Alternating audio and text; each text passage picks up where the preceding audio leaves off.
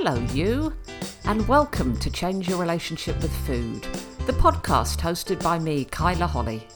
With many years' experience as an eating disorder and bariatric therapist, I know exactly what it takes to help you break free from your diet history and develop a more healthy relationship with food. Please follow this podcast to make sure you don't miss a thing.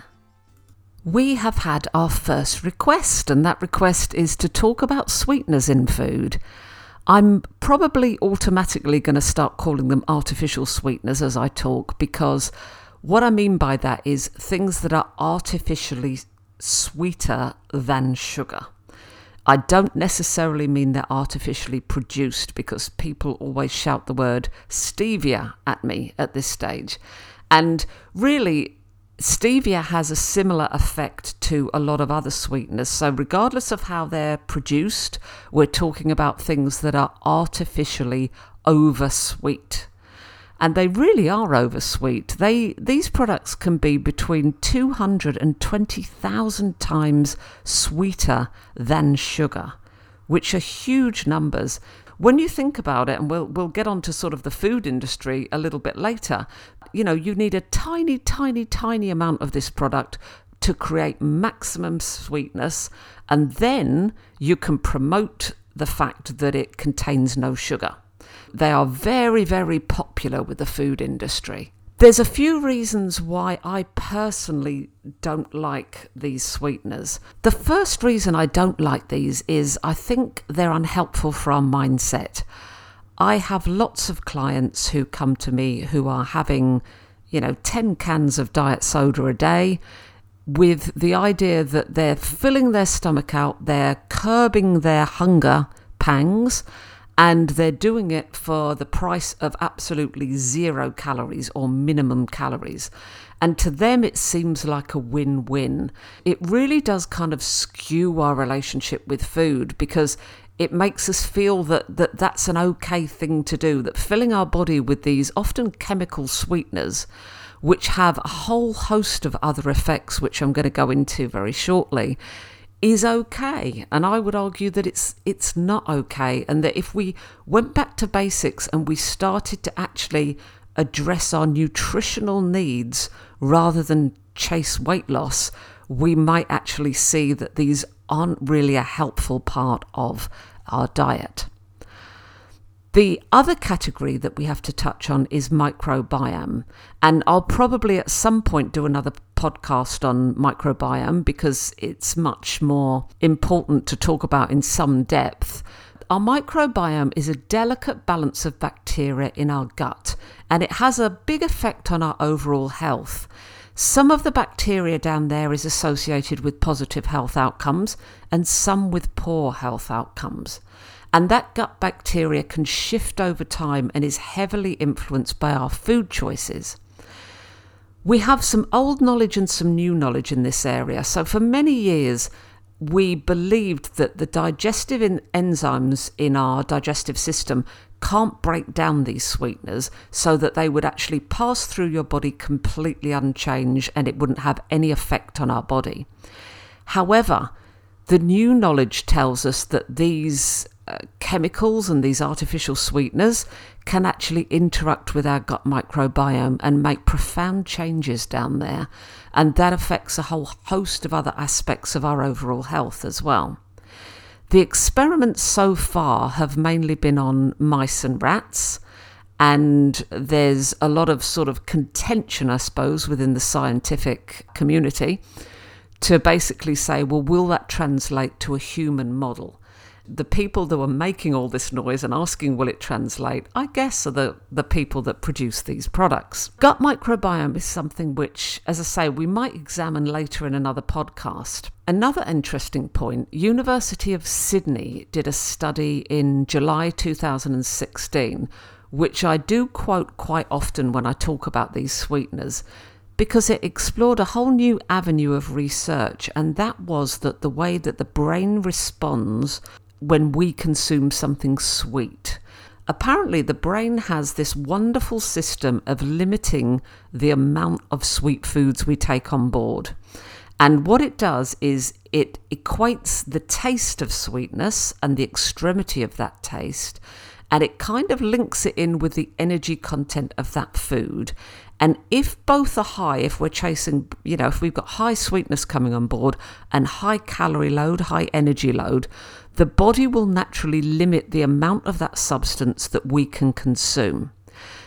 I always give the same example here, and that is if I gave you a jar of honey and a spoon, and I said to you, eat as much of that honey as you can, you would find very, very quickly you simply couldn't eat very much. It would be overwhelming. It would be very, very sweet. It would be a high calorie load. The body would sense that and it would put the brakes on. It would make sure that you couldn't eat a jar of honey, for instance. You would manage maybe two or three teaspoons, maybe four if you were really pushing it. And then I think you would reach the point where you just said, I can't do this anymore. And that is the body limiting the amount of of sugar rush, if you like, of sugar that we get on board all at once. And it's actually to protect our brain because our brain is the single biggest consumer of our glucose energy. So we don't want our brain overdosed with this big glucose hit. So our body limits the amount that we can get on board at any one time.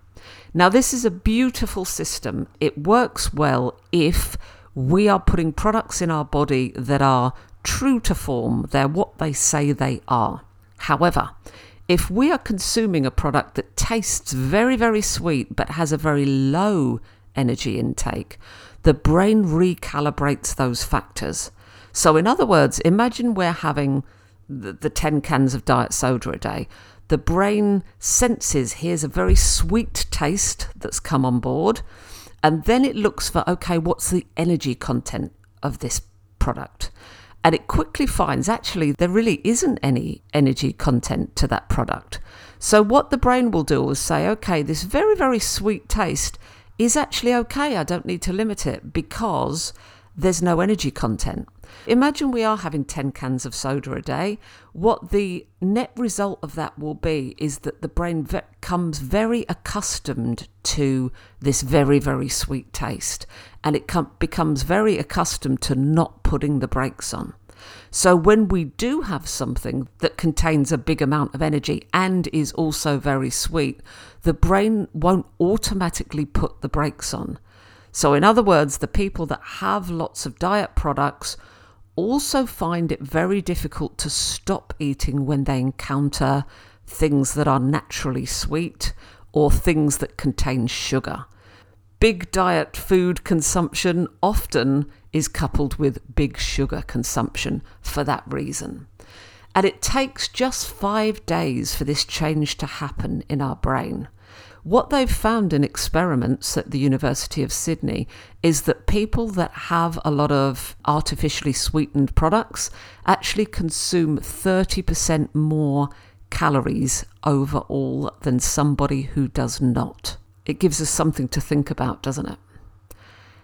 The next area to look at is blood sugar, and studies are mixed in this area because different sweeteners respond differently.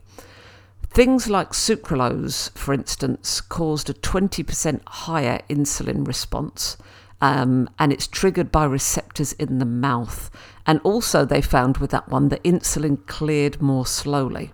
So, there's limited proof around blood sugars, of what affects our blood sugar and how it affects our blood sugar. But even so, the idea that our body tastes something sweet, so receptors in our mouth taste something sweet and send that signal to the body to say, right, sugar's coming, produce insulin, is something that can really, really affect our whole system and in the long term make us insulin resistant because we're producing a lot of insulin to deal with the supposed sugar that's coming on board, and then we get an overload of insulin in our system. What that does then is actually lower our blood sugar overall, and we go into a little bit of a, a hypo because our body is low in blood glucose. And then that sends us straight to sugar again because we are seeking sugar by this time. So, the conclusion I've introduced a few things to think about here. It's worth considering where the emphasis comes on to support these products. The worldwide production of sweeteners is actually worth $20.6 billion. And 15% of the food produced in the US actually contains these sweeteners. And as I said before, when you think about it, a very tiny amount of this product is needed to create a huge, huge sweet taste. So it's very economical for food producers. Often, the studies that support the fact that these products are completely harmless are sponsored by companies that make the sweeteners. So they're much, much, much more likely to find them safe and effective for weight loss and safe and effective for our bodies, and they're much more likely to support the idea that there's absolutely no side effects and they're not in any way detrimental to our health. Well, of course they are, because these studies are paid for by those very companies that make them. Almost half, so this is like 42% of the scientific reviews out there of artificial sweetness studies actually had authors that did not disclose those conflicts of interest. Quite often, when you're looking at a study where there's no disclosures on it, you really don't know whether that study has actually been sponsored by manufacturers. About one third of studies fail to reveal their funding sources altogether. So, this is such a sort of pseudo scientific area where the research is cherry picked to support whatever the manufacturers actually want you to know. And you've got to think most people don't even go that far. Most people just look at the packet and they say, wow, I can have all of this food for hardly any calories. That's going to really support my weight loss. And the fact is, it doesn't. And often I've had clients in the past where I've encouraged them to cut the artificial sweeteners out of their diet altogether, and it has triggered some weight loss in them. So, relying on these products is really, it feels very, very counterintuitive to me. I would be really interested, though, to know what you think about this because, as I said earlier, it is a contentious area. There is lots of differences of opinions. What you've heard today is simply my opinion your opinion could be di- very different, and there could be lots of people out there that are carrying stethoscopes around their necks to prove that they're a doctor, and they are telling you that these are absolutely fine, that, that there's no problem to your health. But have a think about it because that's what we're here for just to plant little seeds of information and make you think about it. It's worth noting as well that if you look at graphs to say how much we as a society have gained weight since about the 80s, they actually coincide very, very nicely with not only the increase in artificial sweeteners, but also the increase in sugar consumption. So have a look into that as well. I know that correlation is not causation, but if you have a look at these figures across a broad area and you bring in things like diabetes figures and sugar consumption and sugar marketing and artificial sweeteners and overall weight gain, you will find they do suspiciously all correlate together. So there you go. Have a think about that. Contact us for other things that you might want to talk about, other things that you might want me to talk about, and join in the conversation because I'm really, really interested in what you guys have to say about this. Thanks so much for listening, and I look forward to you hearing me next time.